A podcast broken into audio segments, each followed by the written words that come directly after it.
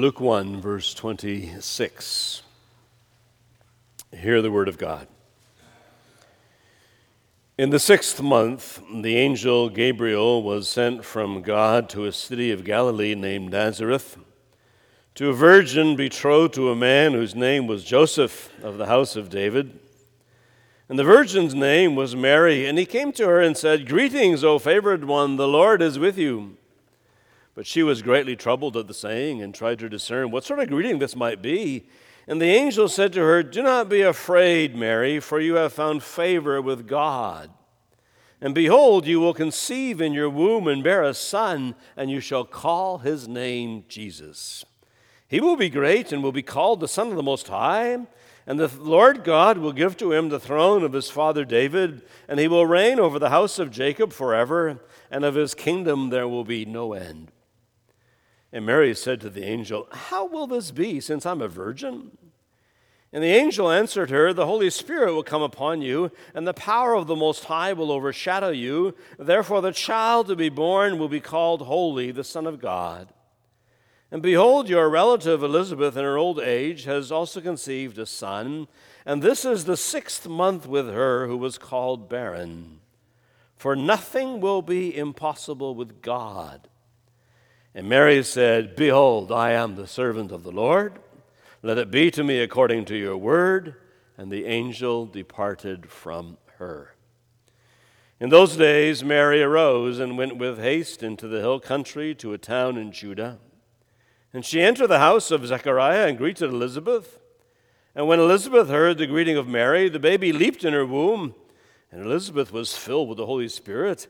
And she exclaimed with a loud cry, Blessed are you among women, and blessed is the fruit of your womb. And why is this granted to me that the mother of my Lord should come to me? For behold, when the sound of your greeting came to my ears, the baby in my womb leaped for joy. And blessed is she who believed that there would be a fulfillment of what was spoken to her from the Lord. This is the Word of God. We pause on uh, verses 46 to 55.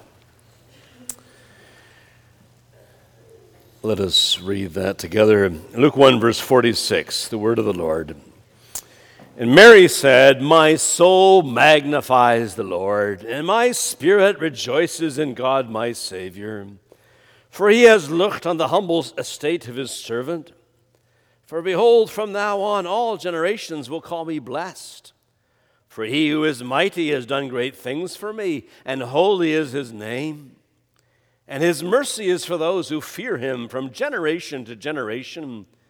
He has shown strength with his arm, he has scattered the proud in the thoughts of their hearts. He has brought them down, brought down the mighty from their thrones, and exalted those of humble estate. He has filled the hungry with good things, and the rich he has sent empty away. He has helped his servant Israel in remembrance of his mercy, as he spoke to our fathers, to Abraham, and to his offspring forever. This is the word of the Lord. After the proclamation of God's word, we'll sing together the Song of Mary, hymn 17, stanzas 1 through to 6.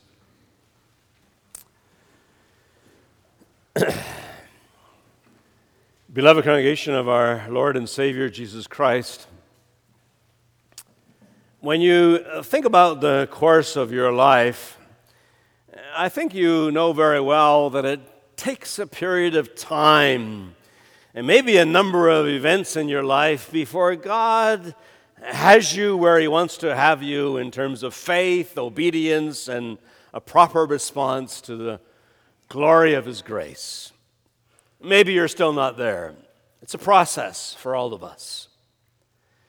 And that's not so surprising because it's a process for people in redemptive history as well. Think of Jacob and the, the narratives about him in Genesis it's full of stories about him tricking and deceiving others until he himself gets tricked and, and deceived. Until the Lord wrestles with Jacob at the Jabbok and teaches him about the value of, of weakness and dependence. God works with people who know of weakness and dependence. Think of Gideon and his men in Judges 7. They need to go back uh, to the river again and again with fewer and fewer men before they can go to battle according to the Lord. They, they start off with 22,000 men, and this needs to be reduced to 300 men until they realize their strength will not be in their weapons, their strength will not be in their numbers, their strength will be in the Lord, or it will not have, they will not have strength at all. Think of the Apostle Paul an encounter on Damascus Road, a, a thorn in the flesh, despite prayers and agony, until he finally learns, My grace is sufficient for you. And he becomes such a powerful instrument of the grace of God. Why? Because he knows about his own weakness and God's strength. Faith obedience, growth in grace is a process for all of us. It always has been in the church, it always will be. But here's something totally amazing. Look at Mary, a young girl. Most scholars say she's about 15, 16 years old. And she receives this message from the Lord, and, and right away she gives us this amazing response. What is there to criticize here? Where, where, what is there to find fault? What can we say? She needs to progress more on this or that. It's actually been said that she is really the, the first Christian, the first one at least to, to believe in the power of Christ born in Bethlehem. We pay attention this morning to her words. The Magnificat, it's called, because with these words, she, she magnifies the Lord. Pretty magnificent indeed for such a young lady. God's word comes to under this theme. The Lord prepares Mary for a great task by giving her faith, humility, and submission. Brothers and sisters, I suppose if you really wanted to find some fault with Mary, you might find it in verse 29, where we read in response to the message of the angel that she was greatly troubled at the saying and tried to discern what sort of greeting this might be. But if you want to do that, and I don't at all, the accusation quickly falls away because look at verse 35 the angel says amazing things to this young lady about the Holy Spirit, about the power of the Most High, and about a baby who would be called holy, the Son of God. And her answer, verse 38 Behold, I am the servant of the Lord. Let it be to me. And then it happens again. She goes off to visit Elizabeth. And when she gets there, ready to tell Elizabeth her news, Elizabeth knows all about it. Even the, the baby in Elizabeth's womb seems to know all about it because apparently the baby leaped in her womb at the sound of Mary's voice. Prenatal prophecy. Even a baby in a womb greets the new mother of the Messiah. And Elizabeth refers to young Mary as the mother of my Lord. It's all very amazing stuff. And Mary takes it all in. That's the most amazing thing. She accepts it all. And then, in response to all that, she gives us this song, the Magnificat. Oh, it's not that Mary never wonders. This is what happens in verse 29. She's, she's troubled at the greeting of the angel. She tries to reason out all these things and that the angel says. And in verse 34, she asks, How will this be since I'm a virgin. There's a problem there.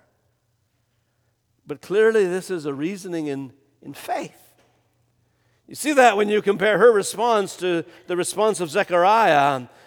He also receives angelic revelations in, in the temple.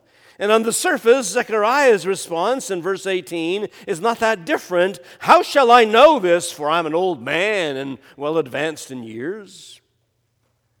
Both raise objections that have to do with the sexual side of their lives.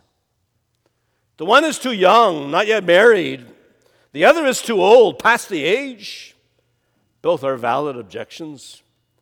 The one rightfully says, How can this be without the use of reproductive organs? The other says, How can this be when our reproductive organs are done? Which is harder for a virgin to conceive or for an elderly woman to conceive? The response the old man can't sing, even speak anymore.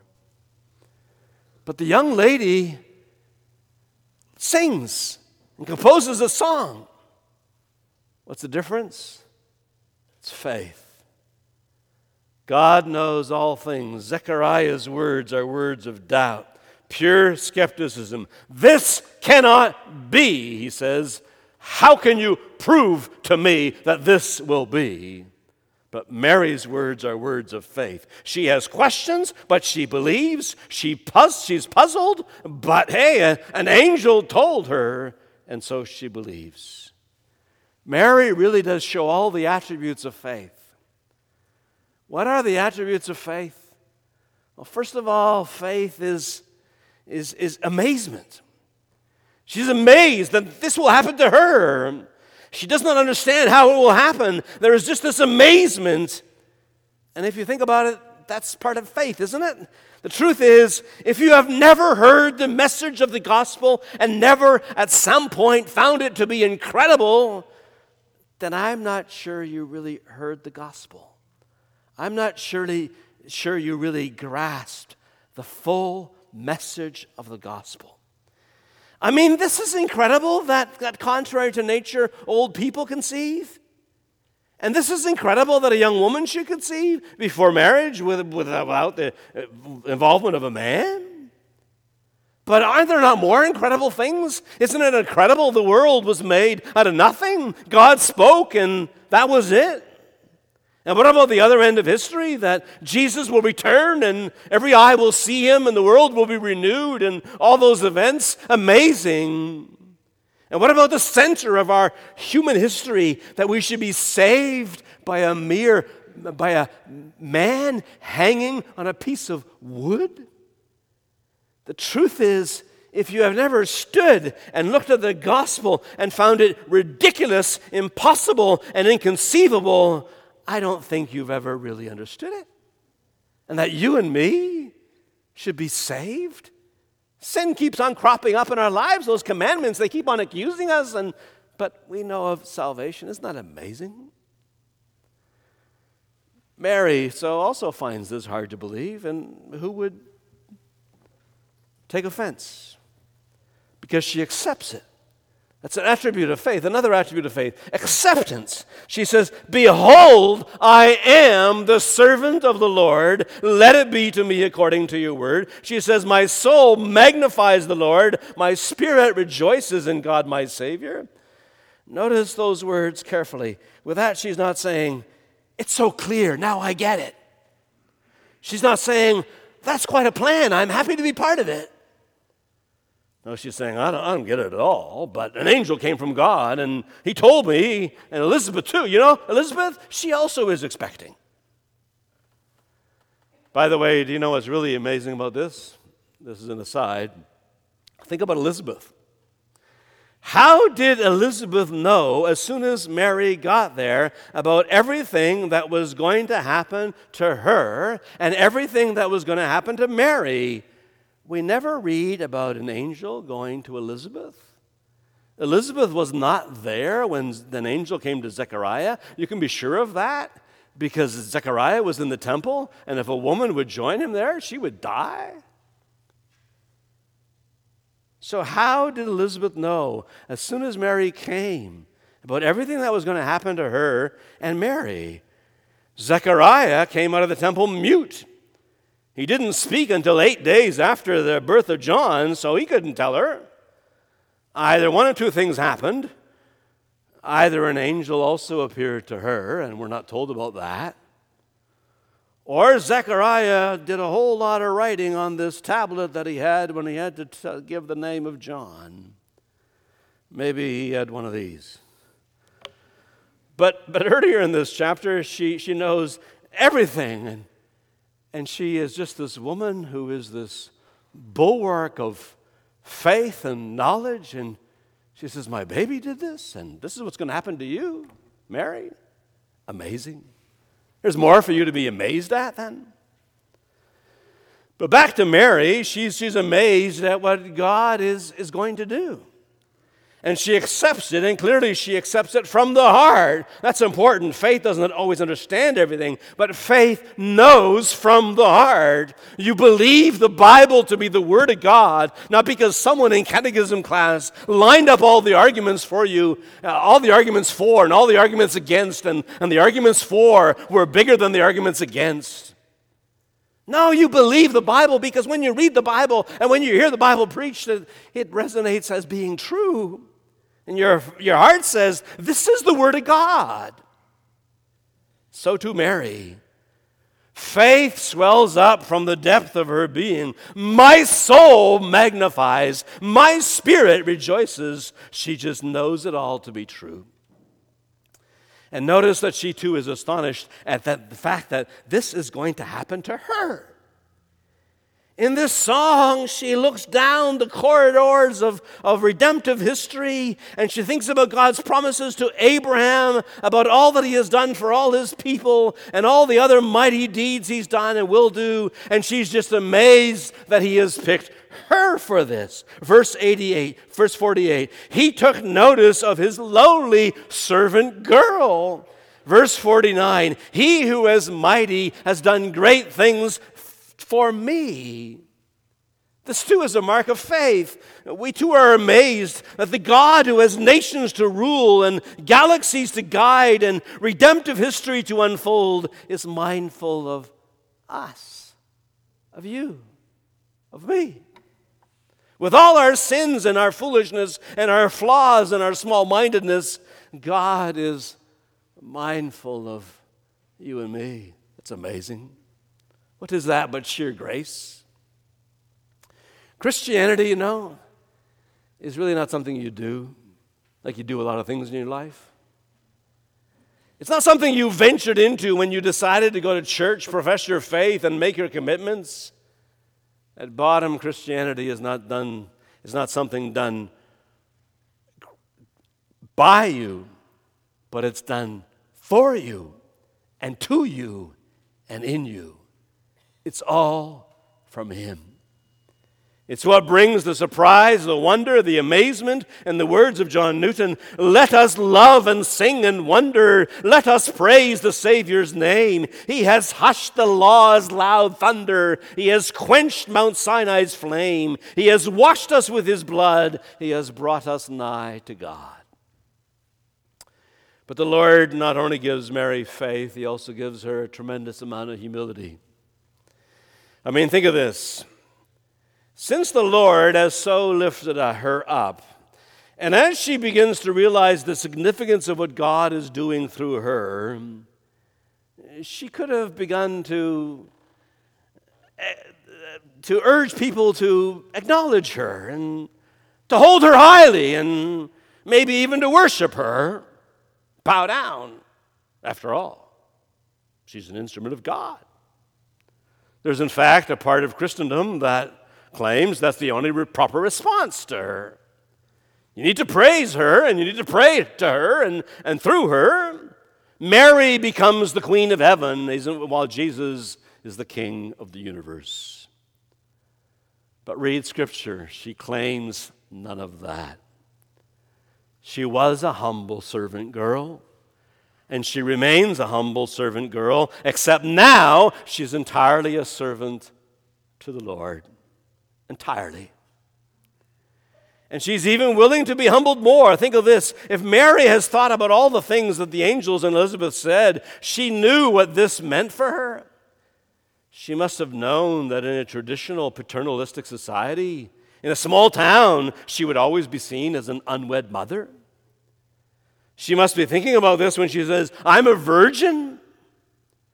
Everyone would think that Mary had sex before marriage, either with Joseph or shame, somebody else. Everyone would talk, everyone would gossip. Everyone would think her son was an illegitimate child. It's there in the Gospels. It's not there often, but it's there. For example, in John 8, verse 41, which is one of the two passages where the gloves come off between Jesus and the leaders of Israel. And Jesus says to them in John 8 that they are children of the devil because I don't see anything of my Father in you. And they throw it back in his face and they say, We at least were not born of sexual immorality. That's the innuendo. You were born of sexual immorality. It's the kind of slander Mary could have known she was getting into a life of disgrace, of scorn and ridicule. But she says, Whatever comes, I accept it. And notice that in this song, she shows that she does. There are nine verses in this song, nine strophes. it's true that in the first three, she speaks about herself. But you have to see that nowhere in those first three does she say anything about how important she now is. There is no self centeredness. There is no lamentation either. Oh, woe is me. This is going to happen. Shame. There's only the praise of God. How does that happen? Well, in the fourth strophe, in the fourth one, she, she talks about the mercies of God. Verse 50 His mercy is for those who fear him from generation to generation. She says, This is the nature of redemptive history. Everything flows out of the mercy of God. Nobody deserves anything. All are the objects of mercy, and she sees herself in that way. Any one of the people of God in that history could speak volumes about God's mercy. So could she. What keeps her from being puffed up? What makes her this wondrous lady who immediately at a very young age embraces the message? It is the mercy of God. All nations will call me blessed, she says. How true. More famous than the movie stars, more significant than the politicians, a generation or two, and we've forgotten all about either of those. But generation after generation knows about Mary, the mother of Jesus. What keeps the pride away from her? Again, the mercy of God. His mercy is for those who fear Him from generation to generation. It's God's mercy specifically to her that keeps her humble. She does not feel the specialness of her case because her eye is not on herself, but on the constancy of God in the infinite class of God's merciful acts, her case, however large, is but a single member of all that display of mercy. Hundreds of times since her childhood, in the home, in the synagogue, at the religious festivals, Mary had heard of God's calling out of to, to Abraham, of the formation of her nation from Abraham, uh, of God's great covenants to him and his seed, and uh, how the way God upheld those covenants in the past and would do so again. When therefore this event, this mighty event happens to her, she had its proper context already on her mind. What was happening to her, she knew, was not just happening because she personally and individually was so special, but it was happening to her nation, and she was an instrument of that nation instrument of God for the nation's betterment. She was part of that nation and God's faithfulness to Abraham and to his seed. And so notice that after those six, those first three verses, there are six more verses. There are twice as many to come. But notice that in those verses, Mary will not speak about herself again, not even once. It's not about her, it's about God it's about His work. It speaks about her submission. Humility and submission go together. She just submits to the will of God entirely. It's part of faith, part of humility. It just says, God's way is the best way, always. I heard this expression the other day. It was in a different context. But I had to think about it and how true it is also here. Here's the expression In all the world, there are two kinds of people there are those who are humble, and there are those who will be humble. This is true the world over. Generation after generation, thanks be to God if you and I know of humility. It's a sign of God's mercy to us. But if you are not humble, if you are full of yourself, if anyone knows nothing about humility, God will take care of that. Either in this life, in His mercy, or in the next life, in His judgment. In all the world, there are two kinds of people those who are humble and those who will be humble. And so very necessary for Mary and for us. Because how does worship happen? Real worship. The real praise of God. It happens only if there is humility and submission. Proud people don't really praise God, they're just full of themselves. They're busy with themselves and their achievements and what their next achievements will be. You see it in the Gospels.